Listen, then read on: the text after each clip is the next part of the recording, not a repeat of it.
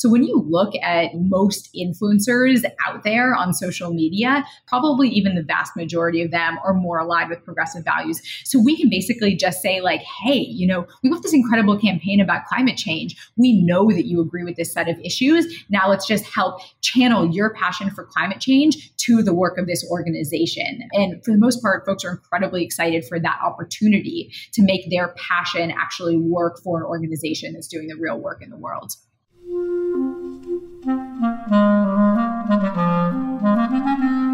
Hello, this is the Great Battlefield Podcast. I'm Nathaniel G. Pearlman. A great political battle is being fought right now between progressives and the forces of reaction on the other side. This show is about the political entrepreneurs and other progressive leaders who are finding new or improved ways to fight. Influencer marketing is yet another area of expertise used in modern campaigning. Today's guests are Malia Fisher and Sammy Alderson of Vocal Media. Vocal Media is an influencer marketing partner for high impact political campaigns and causes. They work to connect these campaigns with a network of creators on platforms like TikTok, and they also are building a software tool to facilitate this process. Malia is CEO and co founder and comes to Vocal Media as a political strategist, while Sammy, her co founder, has a background of making social media marketing tools for commercial clients in the music industry. We had a good conversation about what they are up to. So, after a quick word from our sponsor, my interview with Malia Fisher and Sammy Alderson of Vocal Media.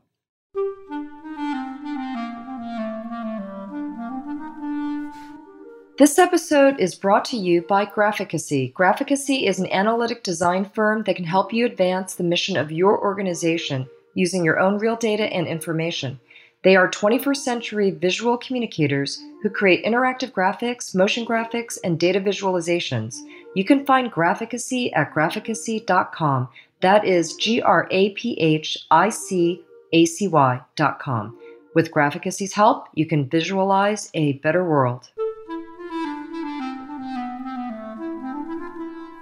Hi, uh, Malia and Sammy. Hey there. Hey, Nathaniel. Hey, would you guys mind introducing yourselves and giving me quick biographies? Malia, can you go first? Yeah, totally. So I'm Malia Fisher. I'm the CEO and co-founder of Vocal Media. Um, I am a lifelong political strategist. I have been working in progressive politics my entire career. I started in DC at the Center for American Progress, where I was working on all kinds of you know fun campaigns and projects during the Obama administration. I ended up on the Clinton campaign, where um, I worked for John Podesta in his office in HQ from day one until the bitter end. And on that campaign campaign, I really learned a heck of a lot about, you know, what we were doing to communicate effectively with young people um, in America, young voters, and what we really weren't doing, what we weren't doing well. And I truly believe that if we had had more enthusiasm and participation from young people, the course of that campaign um, might have gone differently. We lost by such a tiny margin, and um, I think it was really in hand, but we didn't really have the strategies um, in that moment as the internet was changing so um, substantively um, right around 2018 through 2020, um, we saw a really big shift in the way that people were using social media. So I became really obsessed with social media and young people on social media. After that campaign, I started really focusing as a consultant um, on everything the organizations were doing well to communicate with young people and um, what they were doing wrong. And eventually I landed on this concept of influencer marketing being like a really incredible way for progressive groups to reach and engage and communicate with young people and with their audiences and get young audiences more involved and young voters more involved in progressive politics.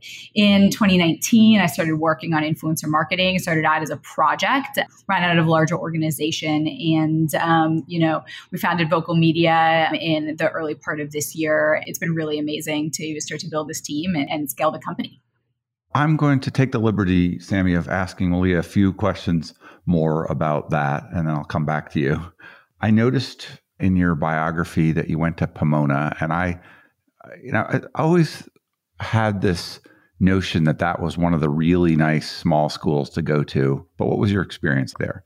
Pomona College is a really incredible place. Um, I went there because it didn't have any sororities and fraternities, and it was like super intellectually um, intense.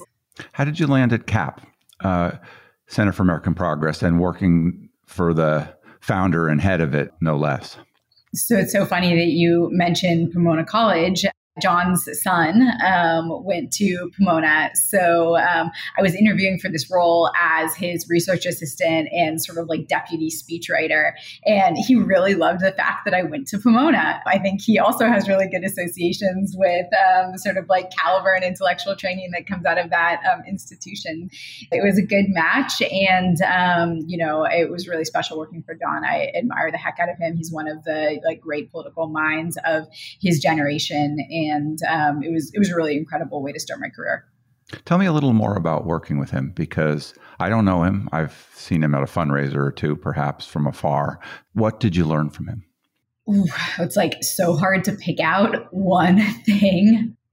You know, the thing that I'd say about John is he really understands the Democratic Party and the constituency that's behind it. So he understands that the Democratic Party is, um, you know, maybe on its face, like it can look like a lot of, you know, white activists um, who are middle age or like, you know, people from big cities. But the people who really are so critical to making the Democratic Party um, apparatus function and our organizing systems function are women of color color and people of color and organizing communities that have um, really deep roots in this country. And he never took that for granted for one second. His biggest priority on the Clinton campaign was to make sure that our organizing resources, that our political outreach, that um, everything was mobilized to support our engagement and building strong relationships with communities of color and leaders of color.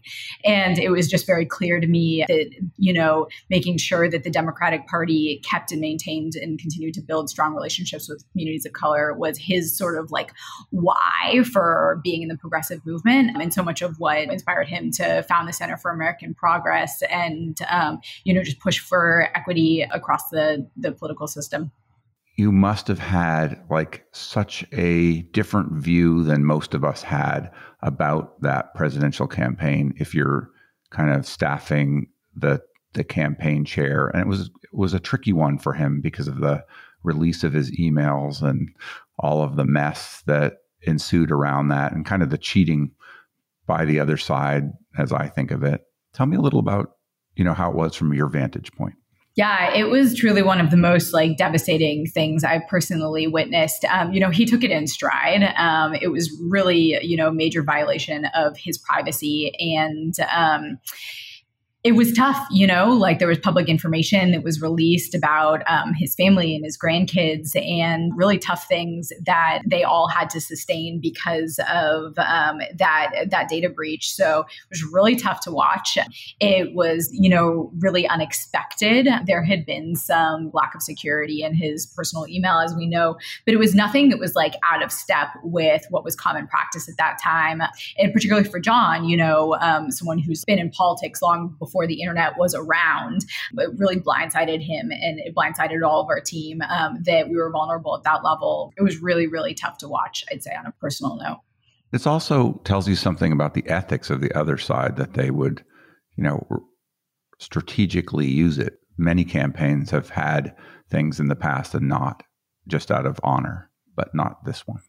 Yeah, absolutely. That was one of the most unethical campaigns in the, the, history of American politics. In some strange ways, like almost puts Watergate to shame. It's uh, it is it was really dystopic i think there were a lot of people from day one who were advising senior members of the clinton campaign just you know like how far um, the trump campaign was going to violate the law in so many different ways and we just knew that she was going to drop eventually and it definitely did. I've asked other people this. What was the election night like for you was so bizarre. Um, I remember walking in and like the, you know, around 10 a.m. to the Javits Center. We were doing getting there really early for all of John's media hits, and um, we walked in, and you know, all the TV cameras were pointed at us, and they were like, "Hi, Mr. Podesta, you know, like how are you feeling on election day?" And he's like, "I'm feeling good. I'm feeling strong," you know, and, and to a certain extent, we were because it, it was such a tight margin. We knew it was going to be a close election night, um, but as the day progressed, it became um, rougher and rougher to see um, the different, um, you know, senior advisors, the Clinton campaign really start to like it like sink in, you know, as we started to see like how much we were losing the Midwest. Um, we lost Florida. We were way behind in um, Wisconsin and in Michigan. And it was just, um, it was, it was, you watched it like dawn on people. Um, and it was like absolutely devastating. I got caught in a pipe and drape room in the airplane hangar at the back of the Javits Center where they had sequestered all the communications staff because the candidate was on her way to any moment, according to Secret Service, to deliver her election night acceptance speech. She's on her way. She's on her way. Of course, she wasn't on her way, and we all knew that. We watched. We were watching the television, but Secret Service hadn't gotten like the all clear to allow us um, out of the pipe and drape um, tents that they use to secure the area where um, a principal is moving. It was just insane. We were in this little like twenty by twenty foot room. Um, watching the us lose the election. I interviewed one of the spokesmen for Hillary early on in the podcast, and he used the word calamity. And I think it was. It was an absolute calamity, not just the loss of the election, but the next four years of Trump. And it kind of got me going, at least talking to people who are fighting it. I just honor the people who are strong enough to keep going and stay in the business and try to make the the country and the world better. Tell me about your path after the election. Tell me some more detail about how you get to starting Vocal Media. What did you do? What were the steps? So I actually started by founding um, a tiny little nonprofit that was working on like raising the voices of young people in politics, and that was not a successful endeavor, but it really like helped me uh, pinpoint like where my passion in politics was, and I definitely knew that you know I, I, wanted to be an entrepreneur. Working as part of like a large organization as a relatively junior staff person on the Clinton campaign had been really tough for me. I'm not like the best employee. I think I really love um, building and leading my own teams following my own vision. So I founded a consulting firm and um, I was doing communication strategy with all kinds of amazing um, organizations. I worked on criminal justice reform and voting rights and climate change. And that was just like such an incredible way for me to challenge my energy and passion in this space, but in an entrepreneurial way where I was, I was following my own, my own dreams and the things that um, I wanted to see change within the industry. I noticed one of the places that you advised was the Movement Cooperative. Uh, tell me a little about them and what that engagement was like. Yeah, so I worked on communication strategy with TMC for um, many years, actually. They were an incredible partner. It was so powerful to watch um, that organization grow from the ground up, build data systems. They are really unique um, to the way that the progressive movement has always operated and incredibly innovative. It was just an absolute privilege um, until the end. And then the Movement Cooperative and also its sister organization, the Cooperative Impact Lab, um, is where our influencer marketing project project um, was incubated out of. So I was leading that initiative, um, incubated within those two groups. And then Sammy was leading um, an organization called Big Tent Creative um, that was operating separately. And they really developed an incredible specialty in um, TikTok um, and emerging social platforms. We had been operating largely on Instagram. Why don't we go back and, and catch uh, Sammy's biography? Sammy, where'd you grow up? Where'd you go to college? What was your path into the workforce? Yeah, uh, so I grew up in Australia, where I am at the moment, but have always been really passionate about living in different places around the world when I've been lucky enough to to travel and, and explore.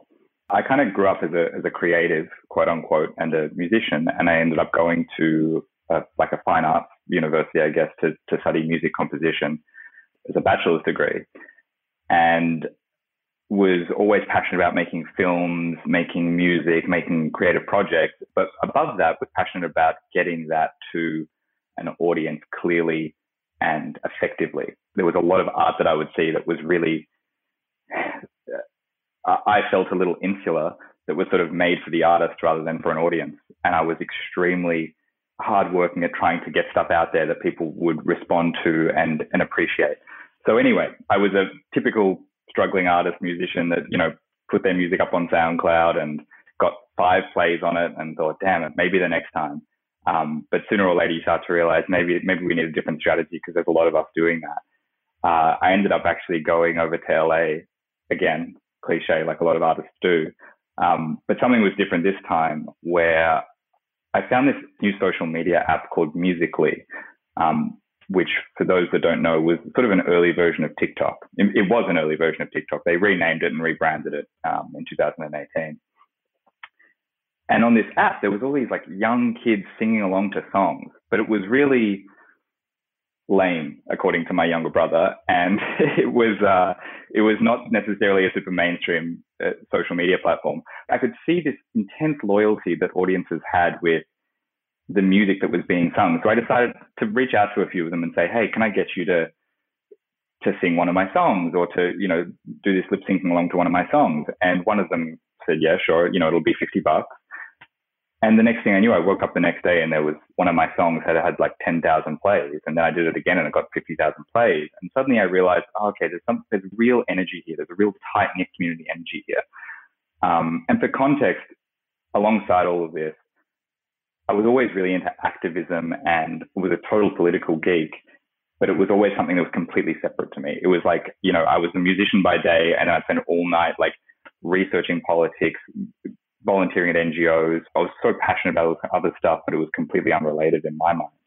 Long story short, I ended up sort of moving out of the music industry and co-founding a, a social media tech platform, an influencer search platform, because I realized I'm actually even more passionate about the empathetic communication here through these influences online, these people online, than I am about the music that I'm making. Built a tech platform that, you know, ended up being licensed by Sony, Warner, all these major record labels that I initially wanted to contract with, and I ended up selling them technology instead. During this time, was just getting totally geeked out on social media, and also started making Snapchat filters. When I saw a bunch of these other Snapchat filter creators discussing in a group, saying uh, there are people making the, the, there's a volunteer group for the Elizabeth Warren campaign that want people to make Snapchat filters for us, and they were all saying what a ridiculous idea. They don't want to offer any money. You know, they want Snapchat filters. And I saw it and I thought, that sounds like my dream thing to do because I'm so into politics. I, I, I aligned with her, you know, campaign and I love things like Snapchat filters as a creative method of communication. So I messaged the guy that set up the group and I said, you know, I'll do whatever it takes, whatever you need. I'm there. I'll volunteer. I'll help out. Nice. And because I was just so excited by it, I ended up getting more and more involved. And, we, and that was the early start of Big Tent, which then sort of became vocal. Um, but along that way, I said, you know, you guys are doing the Snapchat filter thing, but you really should look at influencers. You really should look at, you know, TikTok and these other social media platforms. And that was sort of the early beginnings of it. You know, I had the CEO of Big Tent on the podcast earlier. His name was Isiet. Tell me more about Big Tent in politics we initially started as Warren's meme team. Um, and this is going to be me sort of translating a lot of the, the really great ideas from uh, Misha Leibovich, who founded this, who founded Warren's meme team, and who I contact, I just you know DM'd on Twitter and said, "Can I be involved?" Um, so initially, what that was was it, it was based around this theory that in 2016, the right sort of did a better job of a bunch of stuff on the internet broadly. I think what what Misha's idea was, and I, I do agree with this, was that a lot of that was this this sort of templatized internet content, whether it was like memes or Twitter threads, this really kind of very toxic stuff used by the Trump campaign, nonetheless very effective in terms of viral communication by supporters of that campaign. And certainly you look at it and you go, again, really toxic, really nasty things, but it did cause a lot of damage um, in the end. So he was sort of looking, is there a way that we can do this on the left in a more constructive way, in a more ethical way, um, but still by capturing this sort of grassroots viral internet culture? And so one of the first things he was looking at was was these things called lenses or filters. You know, you see them on Instagram. The typical one is um, the puppy dog filter on Snapchat. And one of the ideas behind that was that the problem with what the right was doing was it was very anonymous. So people could say whatever they wanted, and they did, and they said a lot of awful things and caused a lot of trouble by by you know hiding their faces with some anonymous Twitter account or YouTube comment or whatever it was. With filters and lenses, you have to show your face, and the left are often more willing to because you know it, what they're saying is not so um, egregious. That was the starting point, which was saying, you know, can can we build a template where um, we're showing support for Elizabeth Warren, conveying her proposed plans and policies um, in a in a filter that goes on your face and that you can then share to other people. So the message is there, the message is pre-constructed, but all the user has to do is kind of show up with their face as support. And that was the early version of it. And then what did it grow into? So we started doing that for a while. We got some traction with the filters. When I started, I said, look, I, I don't think that, you know, we should be using these filters that are too complicated. We tried to simplify them. We started getting some filters that got like a million uses or 10 million uses. And, and that really gained the attention of some, some bigger donors, some bigger funders, some bigger support. Um, and we decided, let's go beyond filters, let's go beyond memes. Um, and let's make something, like I said, that is involving influencers, that's involving new platforms like TikTok. Um, and so that's when we decided to form Big Tent Creative. So a more, a more um, broad and capable sort of creative agency. To be honest, it was really for the 2020 election, and we weren't sure if we'd do a good job or not, if we'd be successful or not, and if we'd survive through the 2020 election or not. But we knew that we wanted to um, get as many Democrats out to vote in 2020 as we possibly could, get as many people um, being communicated to effectively as we could. Uh, and we ended up getting into voter registration. So we ended up using the same method that I used to get people to listen to my music in the early days to register to vote. So getting these people on TikTok, getting these people on social media platforms to encourage their friends in niche communities um, to go out and register to vote. We registered 29,000 young people primarily, young people of color primarily, to to get registered to go and vote. It was the the adventure of a lifetime. Like it was it was a total dream come true for me to be even involved in and you know, every day was just like checking the numbers. How many people have registered? Okay, you know, we, have got more people registering, and it was a total, total thrill. 29,000 is a lot of people. It's a slim number in a presidential election, but it's a hell of a lot more than I registered. I'll admit to that. And it's the kind of thing I assume that you can scale up into the future. What other things did Big Tent do in the run up to the last election? We had a pretty experimental approach, which was definitely fun. And I think it was effective because it let us figure out what did work and importantly, what didn't work. So we would spin up experiments and cut them. One of them would be trying to do viral sounds on TikTok. So sounds on TikTok are sort of an audio template that spreads much the same way that filters on Instagram and Snapchat would spread. So it's kind of like you have the sound, and then all you have to do is show up with a video to the sound. Uh, so ones that we would do would be like we'd remix a Cardi B song and put at the end of it her voice saying you got to go out and vote, um, and it flopped.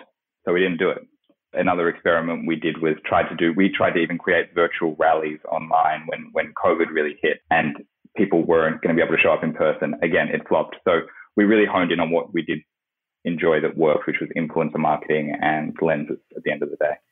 I'm getting to be an old man. I'm about to turn 56 i came up through with you know through the world of computers but there's something that sits wrong or unpleasantly with me about the idea that we can affect the leadership of the free world by making funny filters or you know nice filters or you know messing around on social media can you offer sammy a defense of how politics is conducted in the time of social media and why this might be a positive thing not not my get off my lawn sort of antique view? Well, you know, firstly, I think that that's an understandable place to start from. I, I, I, I definitely appreciate that. And I've had conversations like that. And, you know, there's been times early on where I've reflected on it myself and really tried to investigate that feeling and understand is this is this strange? Is this a new sort of era? And, and is it good or bad? In terms of filters, it's just a digital version of a t-shirt. You know, a lot of this stuff has has correlations to, to previous methods being used. And and things in 19th century campaigns were highly toxic if you learn about them. I mean, like, yes, this toxicity or just the way that marketing is in, in different facets as part of it has always been there, but there is something different about the speed which it can spread, the anonymity, the way other countries can hijack it. It's different in kind than it ever was. Absolutely. And and you know, I some I think about this stuff all day. Like when when I think it's a weak defense when some people say in general social media is the same as things were 100 years ago. Um, it's just now it's online because it's not. It's exactly like you're saying. It's faster. It's and, and just by virtue of being faster, it makes it more dangerous because the car's going faster, more damage can be done if it spins out of control. Like I, I definitely agree that there needs to be a lot of care it's taken. It's not geographically confined the same way, so you can find other crazies so quickly and gang up with them and amplify things as well as amplify positive things. And and then you have these sort of international. Um, communities that are like, you know, there are Trump supporters in the US and in Poland and in Brazil and in Australia. I saw someone with a Trump flag the other day. You wouldn't have seen that 100 years ago. That's because there's these international connections between ideologies and left wing ideologies as well. Again, dangerous, but what I would say is not not only you know do things sort of have a correlation to the past. There's a huge upside to this, which is that our alternative option is to leave people that are young and minorities and people of color that are just online to leave them to the side and be not involved in politics. This is basically the only way that they're going to get involved in politics because they're spending four and a half hours a day on social media on their phone. And although there are dangers to this, people are working on that. We are super cautious of those things. And this has to be done for an ethical kind of inclusion of a ton of people that are going to be left aside from politics otherwise and not only would would they not not hear from us, but they would hear from the other side if we left them alone, right? And we've seen what that can do. Malia, would you mind comparing this a bit to other platforms and uh, like Instagram? And what else do you think is relevant to this discussion that you're looking at? Our company is really focused on TikTok right now. Um, and we've seen a huge evolution in influencer marketing across the board with brands in the progressive movement as we've seen engagement rates and interest in marketing on Instagram with influencers there who were very image focused, who were a little less substantive, move over to TikTok. So a lot of the dollars that were being spent on Instagram, you know, last year, even when we were running our campaigns at the Movement Cooperative, are now being spent on TikTok. And that's an incredible incredible thing for progressive organizations because progressive organizations are messaging about substance. We're trying to tell people how to get involved. We're trying to tell people where to get involved. Um, what tools do they need? What rallies should they attend? How should they register to vote? Really substantive actions and tools that we're putting in people's hands. TikTok is an incredible platform for that. Most of the influencers, people that um, we understand to be influencers on TikTok, are really creating educational um, content in some form or content that's really more about like entertainment value um, and substance of entertainment value rather than what we saw on Instagram over the last decade, which was really image focused, which was, you know, toxic in the sense, you know, we saw obviously the reports on um, the impact of the Instagram platform on young girls over the last week, which is incredibly illustrative of the type of culture that exists on that platform. On TikTok, it's way less image focused. There's um, a lot of really powerful advocacy and campaigning happen. You can learn about philosophy on TikTok. You can learn about, um, you know, how to play different games on TikTok. You can learn learn about cooking, you can learn about jazz, you can learn about basically anything under the sun on that platform. And that's an incredible thing for the type of marketing that we're doing. A friend of mine, their son is really into cooking, and his sister filmed him cooking and, you know, cut it up into kind of quick videos that were fast motion and one to two million hits. And then he found himself on a reality cooking show as a contestant and like this is one of the main ways information is now being conveyed. And I just talked to uh, Heather Holdridge the other day, who does uh, content for Planned Parenthood, and she was telling me like TikTok has passed up other platforms now, but I guess in the game that you're working on, you have to follow where people are in order to communicate to them most effectively, right? Yeah, totally. Um, I mean, there are, you know, almost 1.5 billion active users of TikTok now uh, between China and and the rest of the um, global ecosystem. So it's a huge platform. Um, people are spending more and more time there relative to other platforms, and I think a lot of that is because of what you described, um, where it's really delivering outsized returns for small creators. So even influencers who are micro or nano um, can see content that goes like amazingly viral, gets like millions of engagements um, from one video video just because, you know, they create something that's engaging and the algorithm, rather than just showing that to their followers, takes it out to a much wider audience. So it's really awesome because it just gives like, you know, smaller creators the ability to grow much larger, reach much larger audiences. And you don't have to have that same sort of like, um, you know, it's not like that one to one relationship that you have with your audience.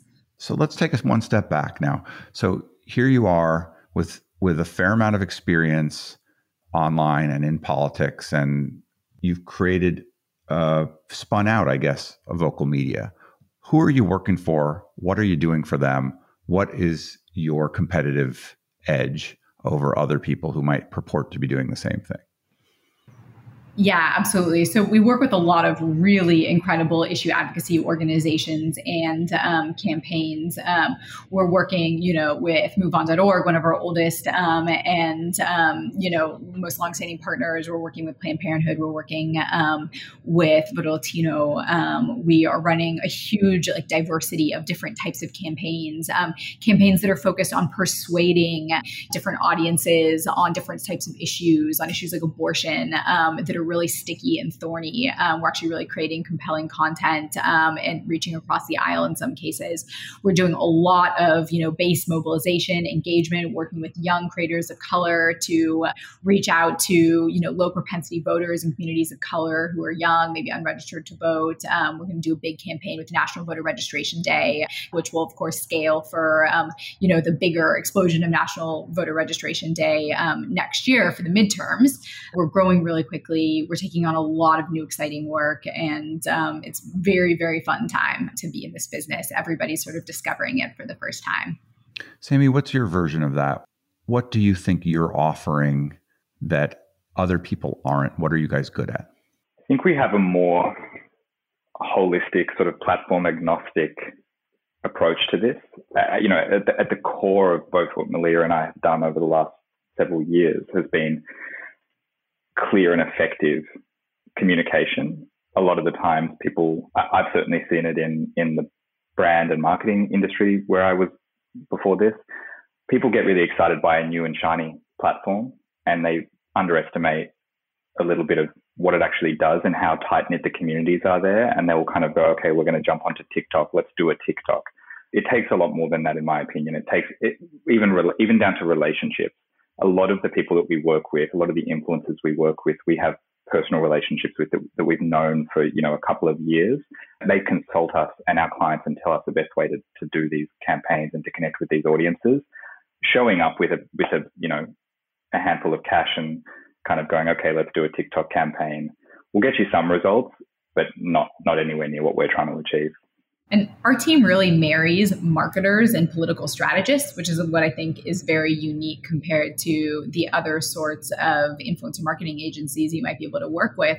Mostly, you're going to find brand marketers and influencer marketing. They really get the way the platforms work. They're really good um, at creating content, but they don't understand anything about politics. And what's more, uh, they often don't care. And what's more than that, sometimes the company is actually actively trying to avoid getting into political conversations online and coordinating political conversations online.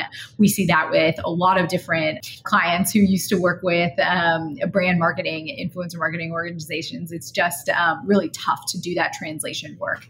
How big has this enterprise become now? How many people are, are working for you? What kind of stage are you in the development and how are you building it?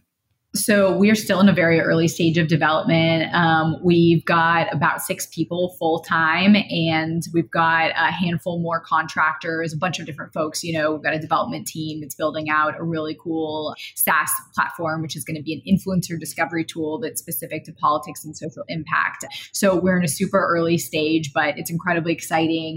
Our campaigns team is really robust. You know, we've got a lot of incredible campaign managers um, who bring together that marketing expertise with their political strategy minds. So um, yeah, it's it's awesome. It's been very very exciting to watch um, the company grow, and we are hiring new people basically every week to keep up with the way our engagements are expanding. Sammy, did you guys raise money? Is it bootstrapped? Are you going to try to raise more? What's the financial strategy or history? In, in 2020, when we were in an early version of Big Ten, we were lucky enough to get a small small amount of money raised to run our campaigns. That continued on through to the start of 2021 because of the exciting and promising results we achieved through our experiments. Um, and now, you know, we have a combination of funding and also being paid for a ton of campaigns. So we're running these campaigns firstly as an agency where where we have a larger client base that will keep us running as a successful business. And as Malia was sort of suggesting, we're going to edge further and further into the technology space. We'll sort of spin out a little bit more of a tech side of the company where we can license our influencer database um, as more of a software as a service model going into the future. Have you guys investigated what the other side is doing. Is there an agency or agencies on the Republican slash conservative side that has an expertise in this area? Have you learned it all from them?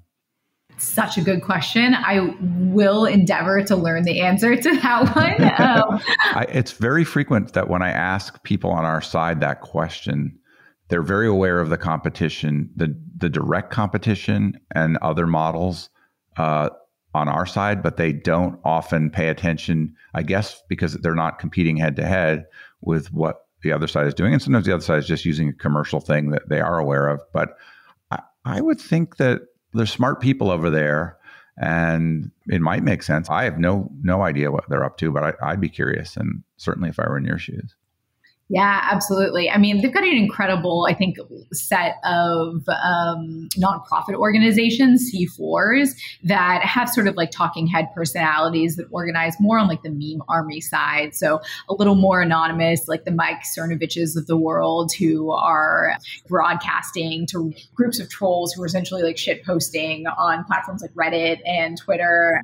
But it's not the same sort of um, thing that we do. And to be honest, I don't even know if it's actually actually available to them. Because the thing that we have um, that we cannot lose sight of, and I think we really lost sight of this on the Clinton campaign, politics, uh, progressives have culture. We own the culture. The culture is completely aligned with progressive values. It's aligned with pro- progressive vision for the future. So when you look at most influencers out there on social media, the majority of them, probably even the vast majority of them, are more aligned with progressive values than they are with um, conservative values. So we can basically just say, like, hey, you know, we got this incredible campaign about climate change. We know that you agree with this set of issues. Now let's just help channel your passion for climate change to the work of this organization. And for the most part, folks are incredibly excited for that opportunity to make their passion actually work for an organization that's doing the real work in the world. We have a lot of wonks. You know, the Center for American Progress, you, you came out of that. The Elizabeth Warren campaign, you know, with all of their policy releases. How do we translate something that often was spread with a PDF that was read by 42 people. How do we take that information and aim that at an audience that may not read, that may spend a lot of time scrolling with their finger and is expecting content in seven second chunks or whatever in video? Give me an example. So, I have a podcast. I talk to people for an hour that the anyone listening to it is receiving information just audio in a very slow way, right? Probably not a lot of 16 year olds. If I went to engage with you, how would you help me take some of this content and repurpose it into a TikTok world? I actually see a lot of podcast repurposed content on TikTok. And the way that they do it is they take a video segment that is like the money line from that interview. It's like their one one minute piece of brilliant wisdom and they cut it and they post it on TikTok. Um, and it really performs quite well as long as like what the person is saying is engaging and it's engaging right at the front of the video. So it sort of has that hook um, and it gets people excited. But to your broader question about you know like how do you what would it be from this interview so far that we that would even come close to that it's hard I to know. I know. Um, maybe maybe it's that sort of like unicorn moment um, one out of five um, interviews but um, it, it's definitely it's definitely an art. We actually see a huge amount of incredibly substantive um, like really detailed political historical social commentary on tiktok. For example we work with um, an influencer named khalil greene who's the first black student body president of yale. He's still at yale. He's just about to graduate. And he does black history on tiktok. And and his videos, you wouldn't believe how much substance he gets into that three minute clip. And he does it by combining his audio with, you know, uh, different words that are going across the screen to really underscore the key substantive points. And then he'll back it up with a blog post sometimes, or he'll like, you know, send you out to other resources. But it's just an incredible amount of information. I've watched his videos three times in a row just so I felt like I could actually follow all the detailed points that he was getting across. That sounds like a lot of work. It is. Yeah. Yeah. Very impressive. What would be your answer, Sammy, to that question? Firstly, I think it's a really great question. And it, I think clear communication and good communication is not always short. Um, so I think there's a really important time and a place for, for concise communication because if you only have someone's attention for a short amount of time, you really have to get them quickly. That, that's what TikTok is great at. Um, but there is a place for the 42 page PDF as well, because eventually that does need to be communicated, or else there's no real point in making it. And we are seeing a slight rebound in the social media world and creator relationships that we have, where it's not about social media getting shorter and shorter and shorter. A lot of people kind of explain TikTok as being the real pinnacle of look, now it's only 15 seconds and then it will be five seconds the, the creators and the influencers that we listen to are seeing things go the other way as well, where a lot of them really want to do live streaming. A lot of them do live streaming on platforms like YouTube and Twitch, and they live stream for three or four hours at a time. Um, so they'll do a five, seven second TikTok and they'll say, you know, come and join my live stream to talk about this. This is why I really care about it. And then people will listen to that live stream for three hours while they talk about Medicare for all and play video games. So there's a balance there and there's nuance there that I think is really exciting. Yeah. So where are you guys trying to take vocal media? If things go as you would love, where will it be in five years? What will it be doing?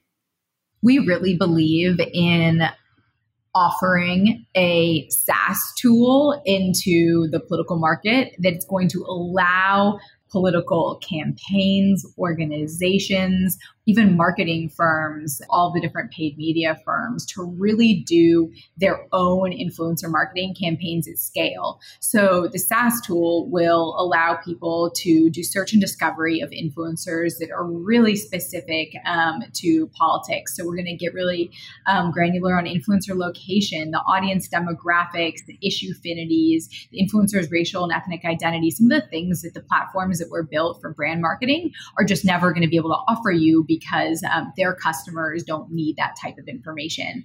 Ours is going to be really specific to politics and social impact.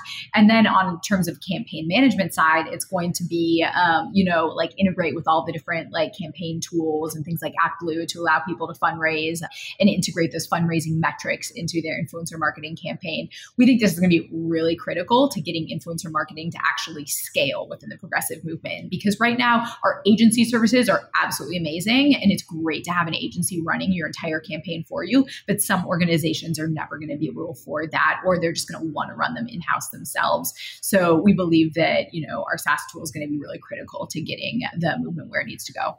What's your plan for how to build that? Because if I understand, you have six people and you're doing the services that you're already offering. That's going to require either hiring it out to another firm or uh, hiring a staff of of engineers, depending on the ambition here. What, what's the plan for how you're going to do that?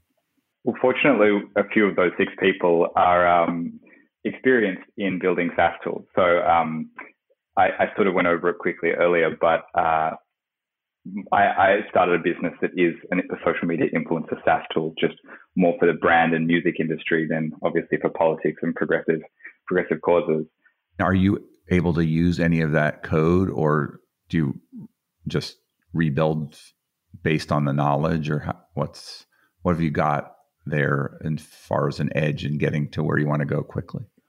Yeah, I mean, there's a lot of just sort of experience there in terms of these are the types of um, tools you use, these are the types of people you need to work with. I'm not a developer myself, unfortunately, so I, that's not my area of expertise, but I have seen the kinds of people that you want to work with for this sort of thing. So we've got a developer on board now, um, and we've also teamed up with another kind of part-time consultant that has built another platform. So once you have those people in the room, there's a pretty straight line to building this out. The real key questions for us to get this right are having a lot of good conversations with progressive organizations to understand what is different about this that's going to specifically solve their problems and open the door for them into the influencer marketing world that the vast array of very brand centric influencer platforms out there don't do. And we have a couple of um, things in the works for that.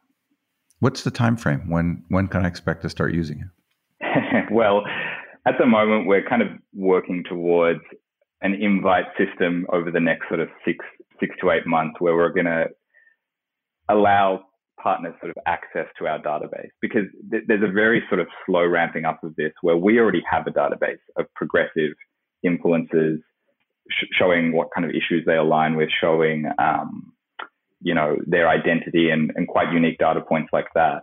We're able to start to license that out slowly and slowly. Um, we're hoping leading up to the 2022 midterms that we're going to maybe make it more publicly accessible.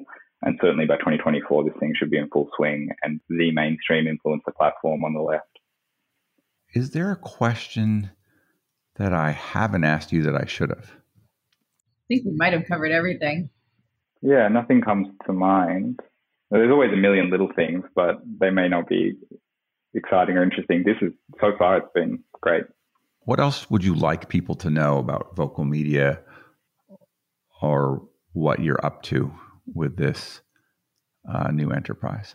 I think we we're really excited about a lot of the experimentation work um, that we're doing right now with new and emerging platforms like Discord and Twitch. If there are any partners out there who um, you know want to just like be a part of that sort of learning and development work, we really are worried about the progressive movement falling behind in terms of adoption and engagement with these new platforms, the same way that we've been behind on the other social media platforms out there. So our team is, you know, we know that like you know scale organizing on Discord is not ready for necessarily prime time, um, but we have a lot of resources to help us organize um, and collaborate on experimentation there. And we're super excited to do that with partners because the thing about influencer marketing is it really works best when you've got um, a partnership on board with a organization that is really has a great reputation in the space, that has strong relationships with influencers, that has strong brands on the internet. So we need those partners in order to run our campaigns even on the experimentation side.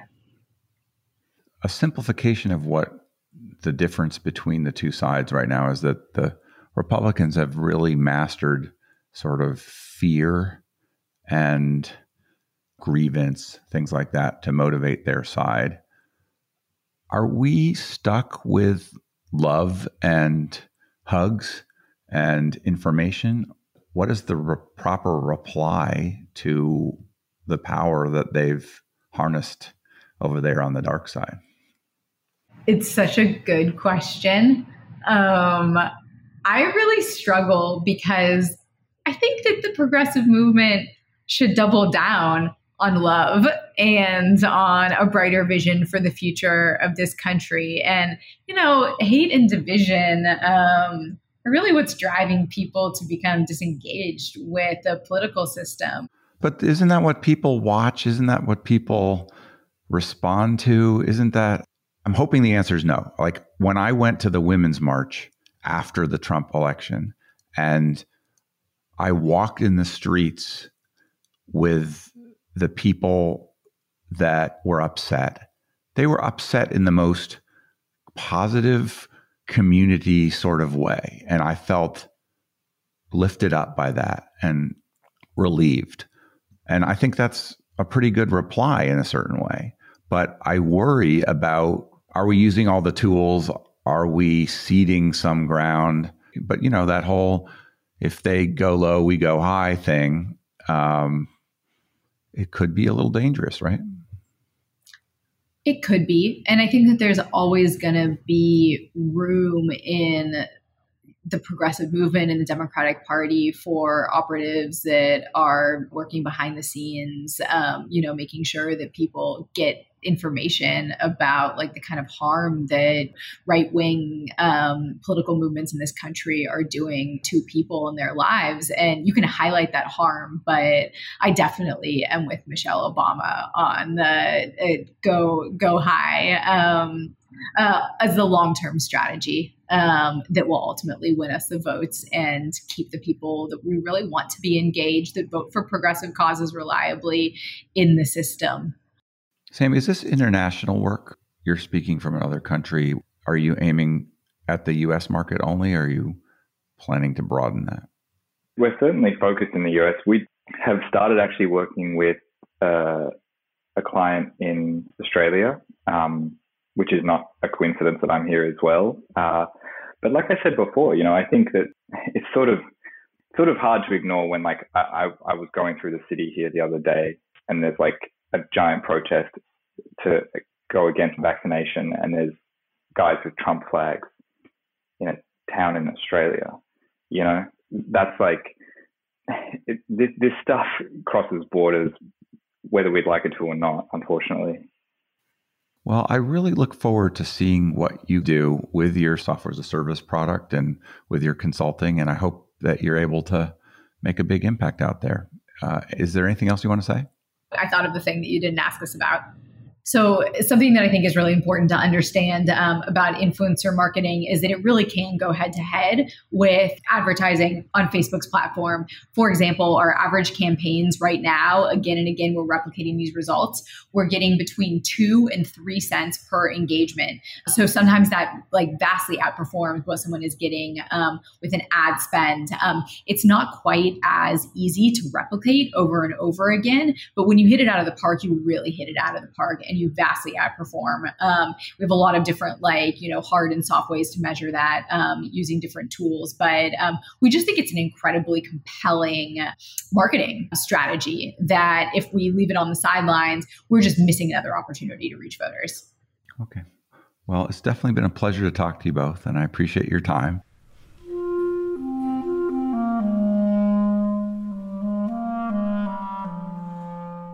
That was Malia Fisher and Sammy Alderson.